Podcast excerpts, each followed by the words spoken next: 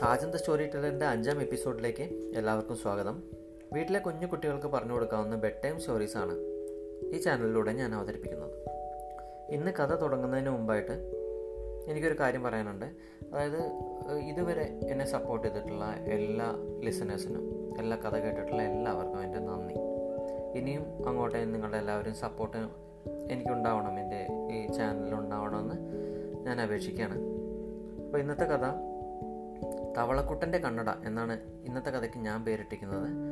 ഈ കഥ കേട്ടതിന് ശേഷം നിങ്ങൾക്ക് മറ്റെന്തെങ്കിലും പേര് ഇതിന് അനുയോജ്യമായിട്ട് തോന്നുകയാണെങ്കിൽ കമന്റിൽ രേഖപ്പെടുത്താൻ മറക്കരുത്. എന്നാൽ സമയം വേസ്റ്റാകാതെ നമുക്ക് നേരെ കഥയിലേക്ക് പോകാം അല്ലേ?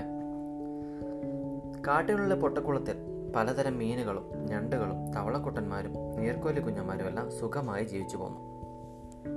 അങ്ങനെ ഇരിക്കുകയാണ് ഒരു കണ്ണടയൊക്കെ ധരിച്ചിട്ട് ഒരു അപ്പൂപ്പൻ അതുവഴി വന്നത്. ആരും ഉപയോഗിക്കാതെ കാട് മൂടി കിടന്നിരുന്ന പൊട്ടക്കുളം അപ്പൂപ്പനും ശ്രദ്ധിച്ചില്ല. അപ്പൂപ്പൻ കാൽ തന്നെ കുളത്തിനകത്തേക്ക് വീണു.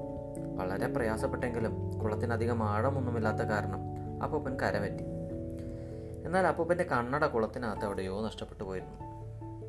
ഏറെ തിരഞ്ഞെങ്കിലും അവസാനം അപ്പൂപ്പൻ അത് കണ്ടുപിടിക്കാൻ സാധിച്ചില്ല. വളരെ സങ്കടത്തോടെ അപ്പൂപ്പൻ അവിടെ നിന്ന് പോയി. എവിടെയോ തങ്ങിയിരുന്ന കണ്ണട നേരെ പോയി വീണത് തവളക്കുട്ടന്റെ മടയ്ക്ക് മുകളിലായിരുന്നു. തവളക്കുട്ടൻ രാവിലെ എഴുന്നേറ്റ് പുറത്ത് കിടക്കാൻ നോക്കുമ്പോഴതാ പുറത്തുള്ള കാഴ്ചകളെല്ലാം വളരെ വലിയ കാഴ്ചകളായിട്ട് തോന്നുന്നു. അത് പതിന് മടങ്ങ് വലിപ്പമുള്ള കാഴ്ചകളായിട്ട് തോന്നുന്നു. അത് ഉദാഹരണത്തിന് ഇപ്പോൾ ഒരു ഈച്ച പറക്കുന്ന മടക്കി മുന്നിലോട്ട് ഒരു ഈച്ച പറക്കുന്നുണ്ടെങ്കിൽ അതൊരു രാക്ഷസ ഈച്ചയായിട്ട് തവളക്കുട്ടൻ തോന്നും. തവളക്കുട്ടന് എന്താ സംഭവം ഒന്നും മനസ്സിലായില്ല. തവളക്കുട്ടൻ വിചാരിച്ചു ഇനിയിപ്പോൾ ഉറക്കമാണെന്ന് വരുന്നതിന്റെ ബുദ്ധിമുട്ടുണ്ടോ? അതുകൊണ്ടാണോ? അങ്ങനെ തോന്നുന്നത് വെച്ച് കണ്ണൊക്കെ നല്ലോണം തിരുമ്മിയിട്ട് വീണ്ടും നോക്കി. വീണ്ടും നോക്കിയപ്പോഴും അതേ കാഴ്ചകളാണ് കാണുന്നത്. തവളക്കുട്ടൻ പേടിച്ചു പോയി അങ്ങനെ അപ്പോഴാണ് തവളക്കുട്ടൻ ഒരു കാര്യം ശ്രദ്ധിച്ചത്. തന്റെ മടയ്ക്ക് മുന്നിൽ എന്തോ ഒരു സാധനം കിടക്കുന്നതായിട്ട് തവളക്കുട്ടൻ തോന്നി. തവളക്കുട്ടൻ മടയ്ക്ക് മുന്നിലേക്ക് പോയി. ആദ്യം അതിനൊന്ന് തൊട്ട് നോക്കി. പിന്നീട് ഒന്ന് തള്ളി നോക്കി. എങ്ങനെയൊക്കെയോ ബുദ്ധിമുട്ടിയിട്ട് ആ സാധനത്തിനെ മടയ്ക്ക് മുന്നിൽ നിന്ന് മാറ്റി. അപ്പൂപ്പന്റെ കളഞ്ഞുപോയ കണ്ണടയായിരുന്നു അത് എല്ലാം വലുതായി കാണുവാനുള്ള ലെൻസായിരുന്നു ആ കണ്ണടയിലുണ്ടായിരുന്നത്. അതുകൊണ്ടാണ് തവളക്കുട്ടൻ എല്ലാം വലുതായിട്ട് കണ്ടത്. പതിന് മടങ്ങ് വലിപ്പമുള്ളതായിട്ട് കണ്ടത്. തവളക്കുട്ടൻ ആദ്യം അത് വെച്ച് കളിക്കാൻ തുടങ്ങി. പിന്നീട് തന്റെ സുഹൃത്തുക്കളായ മീൻ കുഞ്ഞുങ്ങളെയൊക്കെ പേടിപ്പിക്കാൻ തുടങ്ങി. ആദ്യമൊക്കെ മീൻ മീൻ കുഞ്ഞുങ്ങളൊക്കെ പേടിച്ചു. പിന്നീട് തവളക്കുട്ടന്റെ ഈ കളി ഇത് കളി കണ്ടിട്ട് അവരതിന് തവളക്കുട്ടനെ കളിയാക്കാൻ തുടങ്ങി. തവളക്കുട്ടൻ ആകെ വിഷമമായി. അങ്ങനെ ഇരിക്കെ വേനൽക്കാലം വന്നു. കുളത്തിലെ വെള്ളം വറ്റാൻ തുടങ്ങി. ഒരു ദിവസം രാവിലെ ഉണർന്നു നോക്കുമ്പോൾ തവളക്കുട്ടൻ കണ്ടത് തന്റെ കൂട്ടുകാരായിട്ടുള്ള മീൻ കുഞ്ഞുങ്ങളെല്ലാം വിഷമിച്ചിരിക്കുന്നതാണ്. തവളക്കുട്ടൻ ചോദിച്ചു എന്തു പറ്റി കൂട്ടുകാരെ? മീനുകൾ വളരെ വിഷമത്തോടെ പറഞ്ഞു തവളക്കുട്ട വേനൽക്കാലമായില്ലേ. അങ്ങ് വടക്ക് നിന്ന് കൊത്തിയമ്മാവൻ വരും. ഞങ്ങളെ എല്ലാം അകത്താക്കുകയും ചെയ്യും. ഞങ്ങളെ രക്ഷിക്കാൻ ആരുമില്ല എന്ന് പറഞ്ഞു. തവളക്കുട്ടനും ഇത് കേട്ടപ്പോൾ വളരെ വിഷമമായി. എനിക്ക് ആ കൂടിയിട്ടുള്ള കുറച്ച് സുഹൃത്തുക്കളാണ് ഇവർ അവർ നഷ്ടപ്പെട്ടു പോയി കഴിഞ്ഞാൽ ഭയങ്കര ബുദ്ധിമുട്ടായിരിക്കില്ലേ? അപ്പോൾ തവളക്കുട്ടനും അവരെ സങ്കടത്തിൽ പങ്കുചേർന്നു. അങ്ങനെ ഇരിക്കുമ്പോൾ തവളക്കുട്ടന്റെ ഒരു സൂത്രം തോന്നി. തവളക്കുട്ടൻ പെട്ടെന്ന് ചോദിച്ചു കുറച്ച് കൊറ്റിത്തൂവൽ കിട്ടുമോ ചോദിച്ചു. അപ്പോൾ മീൻ കുഞ്ഞുങ്ങൾ ഇവനെന്തിനാ കൊറ്റിത്തൂവൽ എന്ന് തോന്നി മീൻ കുഞ്ഞുങ്ങൾ അതെന്താ? അതെന്തിനാ കൊറ്റിത്തൂവൽ? എന്ന് ചോദിച്ചു. അപ്പോൾ തന്റെ സൂത്രം തന്റെ മനസ്സിലുള്ള സൂത്രം മീൻ കുഞ്ഞുങ്ങളുടെ ചെവിയിൽ തവളക്കുട്ടൻ പറഞ്ഞു കൊടുത്തു. അപ്പോൾ മീൻ കുഞ്ഞുങ്ങൾക്കും സൂത്രം ഇഷ്ടമായി. അവരും അതിനെ കൈയടിച്ച് പാസ്സാക്കി. അങ്ങനെ കുറച്ച് ദിവസം കഴിഞ്ഞപ്പോൾ വടക്ക് നിന്ന് കൊറ്റിയമ്മാവനെത്തി കുളത്തിലേക്ക് നോക്കി കൊറ്റിയമ്മാവൻ കൊറ്റിയമ്മാവന് ഞെട്ടിപ്പോയി. മീനുകളെല്ലാം തന്നെ നോക്കി ചിരിക്കുന്നതാണ്. അവരെ എന്തോ വരവേൽക്കുന്നതായിട്ടാണ് കൊറ്റിയമ്മാവൻ തോന്നിയത്.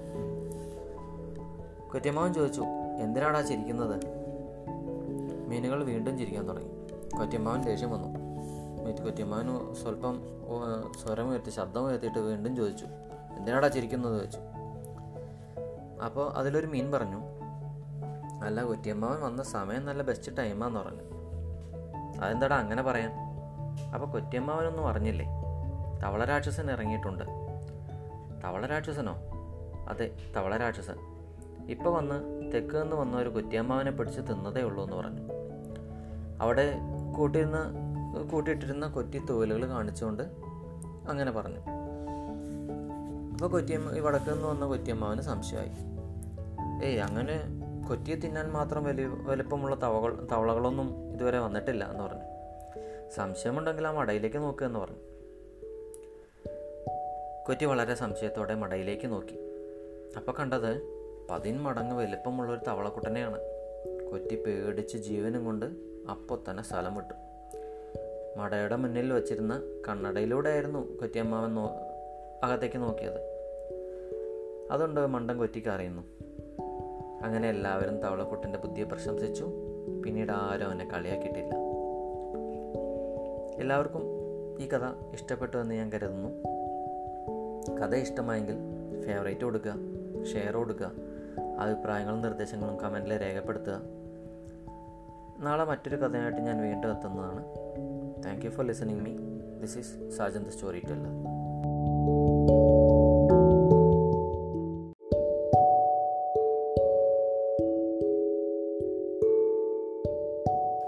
എല്ലാവർക്കും നമസ്കാരം.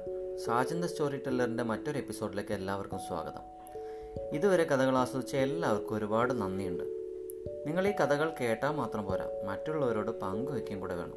സ്കൂളിലോ ട്യൂഷൻ ക്ലാസ്സിലോ മറ്റ് പി ടി പീരീഡിലോ എപ്പോഴെങ്കിലും കൂട്ടുകാരോടൊത്ത് കിട്ടുന്ന ഒരു അവസരം നിങ്ങൾ പാഴാക്കരുത്. എങ്കിലേ കഥ പറയാനുള്ള സ്കിൽ നിങ്ങൾ വളർത്തിയെടുക്കാൻ സാധിക്കുകയുള്ളൂ. അപ്പോൾ നേരെ നമുക്ക് ഇന്നത്തെ കഥയിലേക്ക് പോകാം. ചതിയനായ സിംഹം എന്നാണ്. കഥ കഥയ്ക്ക് ഞാൻ ഇട്ടിക്കുന്ന പേര്. കാട്ടിലെ രാജാവ് ആരാണ്? സിംഹമാണ് കാട്ടിലെ രാജാവെന്ന് നമുക്ക് എല്ലാവർക്കും അറിയുന്ന കാര്യമാണ് അല്ലേ? അങ്ങനെ ഒരു കാട്ടിലെ രാജാവായിരുന്നു സിംഹവർമ്മൻ എന്ന സിംഹം. കാട്ടിലെ എല്ലാ കാര്യത്തിനും സിംഹവർമ്മൻ തന്നെ വേണമായിരുന്നു. തേനീച്ചകൾ തേൻ കച്ചവടം തുടങ്ങിയപ്പോഴും മുതല ബോട്ട് സർവീസ് തുടങ്ങിയപ്പോഴും മുയൽ കാരറ്റ് കച്ചവടം തുടങ്ങിയപ്പോഴും എല്ലാം ഉദ്ഘാടകൻ സിംഹവർമ്മനായിരുന്നു. പ്രജകൾക്കെല്ലാം രാജാവിനെ ഭയങ്കര കാര്യമായിരുന്നു. അവർ രാജാവിനെ ദൈവത്തെ പോലെയായിരുന്നു കണ്ടത്. എന്നാൽ ഇതൊന്നും സിംഹവർമ്മന്റെ അനുജൻ സിംഹധർമ്മന് തീരെ ഇഷ്ടമായിരുന്നില്ല. അവന് സിംഹവർമ്മനോട് വല്ലാത്ത അസൂയ തോന്നി. അങ്ങനെ ഇരിക്കെ സിംഹവർമ്മന് അസുഖം ബാധിച്ചു. ചികിത്സയ്ക്കായിട്ട് ദൂരെ മലയിലേക്ക് പോകാൻ ഒരുങ്ങവേ ഭരണകാര്യങ്ങളെല്ലാം സിംഹധർമ്മനെ ഏൽപ്പിച്ചു. സിംഹധർമ്മനാകട്ടെ ഇങ്ങനെ ഒരു അവസരത്തിനായി കാത്തിരിക്കുകയായിരുന്നു. സിംഹവർമ്മൻ കാട്ടിൽ നിന്നും പുറത്തു കിടക്കുന്നതും കാത്ത് സിംഹധർമ്മൻ കാത്തിരുന്നു. കാട്ടിലുള്ള മൃഗങ്ങളെല്ലാം ഒരു മീറ്റിംഗ് വിളിച്ചു കൂട്ടി മുയൽ മാൻ ആന പോത്ത് പുലി കരടി തുടങ്ങിയ എല്ലാ മൃഗങ്ങളും അതിലുണ്ടായിരുന്നു. സിംഹധർമ്മൻ പറഞ്ഞു ഇന്നു മുതൽ ദിവസവും ഒരാളെ എനിക്ക് ഭക്ഷിക്കാൻ കിട്ടിയിരിക്കണം എന്ന് പറഞ്ഞു. ഇത് കേട്ട് മൃഗങ്ങളെല്ലാം ഞെട്ടിപ്പോയി. എന്നാൽ രാജാവ് പറഞ്ഞാൽ അനുസരി അനുസരിക്കാതിരിക്കാൻ സാധിക്കൂ. അങ്ങനെ ഓരോ ദിവസവും ഓരോ മൃഗങ്ങൾ സ്വയം അവന് ഇരയായി മാറി. അങ്ങനെ ഒരു മാസമായി. ഇന്ന് കരടിയെയായിരുന്നു ഭക്ഷണമാക്കാൻ നിയോഗിക്കപ്പെട്ടിരുന്നത്. അങ്ങനെ കരടി സിംഹത്തിനരികിലേക്ക് വളരെ വിഷമത്തോടെ നടന്നു പോവുകയായിരുന്നു. അപ്പോഴാണ് ചികിത്സയെല്ലാം കഴിഞ്ഞ് സിംഹവർമ്മൻ കാട്ടിലേക്ക് വരുന്നത് കരടിക്കുട്ടൻ കണ്ടത്. കരടി സന്തോഷമായി. അവൻ നടന്നതെല്ലാം സിംഹവർമ്മനെ അറിയിച്ചു. സിംഹവർമ്മന് കലി അടക്കുവാനായില്ല. എന്നാൽ സിംഹവർമ്മൻ പറഞ്ഞു ഇന്ന് ഞാൻ പോകാം അവന് ഭക്ഷണമായിട്ട്. അങ്ങനെ സിംഹവർമ്മൻ കരയുടെ കരടിയുടെ വേഷവും ധരിച്ച് സിംഹധർമ്മന്റെ ഗുഹയ്ക്ക് മുന്നിലെത്തി. സിംഹ സിംഹധർമ്മൻ ചോദിച്ചു ആരാണത്? പുറത്തുനിന്ന് കരടി വേഷം ധരിച്ച സിംഹവർമ്മൻ പറഞ്ഞു ഞാൻ കരടിയാണ് അങ്ങയുടെ ഇന്നത്തെ ഭക്ഷണം. ശരി അകത്തേക്ക് വന്നോളൂ എന്ന് പറഞ്ഞു. അകത്ത് എന്നതും സിംഹവർമ്മൻ കരടി വേഷം മാറി സിംഹധർമ്മനെ നോക്കി കാട് വിറയ്ക്കുമാറി ഗർജിച്ചു സിംഹധർമ്മൻ ആകെ വിറച്ചുപോയി. പുറകെ സിംഹവർമ്മന്റെ ഓങ്ങിയുള്ള ഒരു അടിയും. സിംഹധർമ്മൻ ഒറ്റ ഓട്ടത്തിന് കാട് വിട്ടു. ആ വഴിക്കേ പിന്നെ വന്നിട്ടില്ല. പ്രജകൾക്കെല്ലാം സന്തോഷമായി. തങ്ങളുടെ രാജാവിന്റെ തിരിച്ചുവരവ് അവർ ആഘോഷമാക്കി. ഇന്നത്തെ കഥയും നിങ്ങൾക്ക് ഇഷ്ടമായി എന്ന് ഞാൻ കരുതുന്നു കരുതുന്നു. ഇന്നത്തെ കഥ ഇഷ്ടമായെങ്കിൽ ഞാൻ എപ്പോഴും പറയുന്നത് പോലെ തന്നെ ഫേവറേറ്റ് കൊടുക്കുക ഷെയർ കൊടുക്കുക അഭിപ്രായ നിർദ്ദേശങ്ങളും കമന്റിൽ രേഖപ്പെടുത്താൻ മറക്കരുത്. നാളെ മറ്റൊരു കഥയുമായി ഞാൻ വീണ്ടും എത്താം. Thanks for listening me this is Sajan the storyteller